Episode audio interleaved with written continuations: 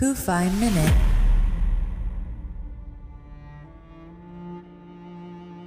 This belief that human beings, intelligent, educated human beings, built mechanism to destroy 850,000 human beings for the simple reason that they were born Jews.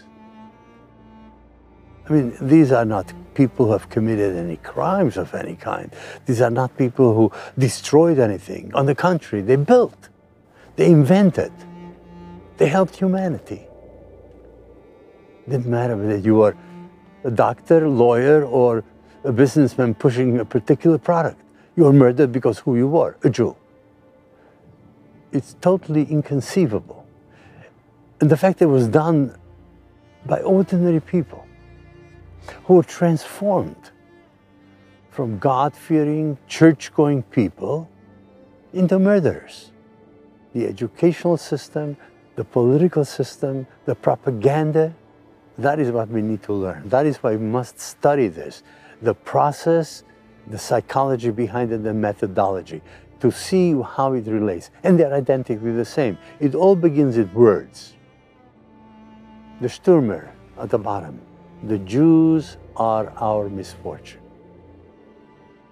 Paintings, cartoons, all that is part and parcel of this transformation. Nazi Germany comes into being as a Nazi government in January of 1933. By April 1st, the government of Germany declares a boycott of Jewish stores. Boycott. Today, same word. But uh, BDS, boycott, but not just boycott. Let's go beyond it. Let's go into sanctions, all based on absolute lies. And the sad part is that people actually vote.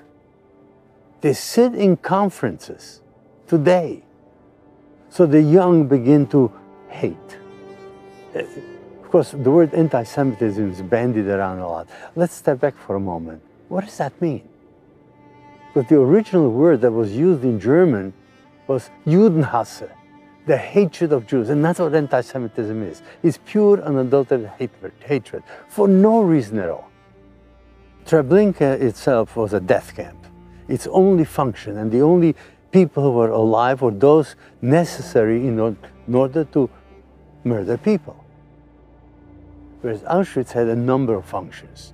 Auschwitz was also a concentration camp. In fact, it was Auschwitz 1, 2, and 3, set up by the German government for IG Farben. So when you speak of the Nazis, when you speak of the people who were actually hands-on, how about those people who simply had benefits? How about those people who simply said, hey, because the Jews are being destroyed because they're being shipped out, I can move into a larger apartment. Auschwitz Treblinka happened as a part of an overall step-by-step process. And that is what we need to know. It's a step-by-step process. And I call that step-by-step -step process, and you can watch it increase. Are they perpetrators? Are they bystanders? I'm not so sure there's such a thing as a bystander. You either do something positive or negative. There may not be anything in between. Thank you for joining us on this episode of the CUFI Minute. Until next week, for Zion's sake, do not remain silent. CUFI Minute.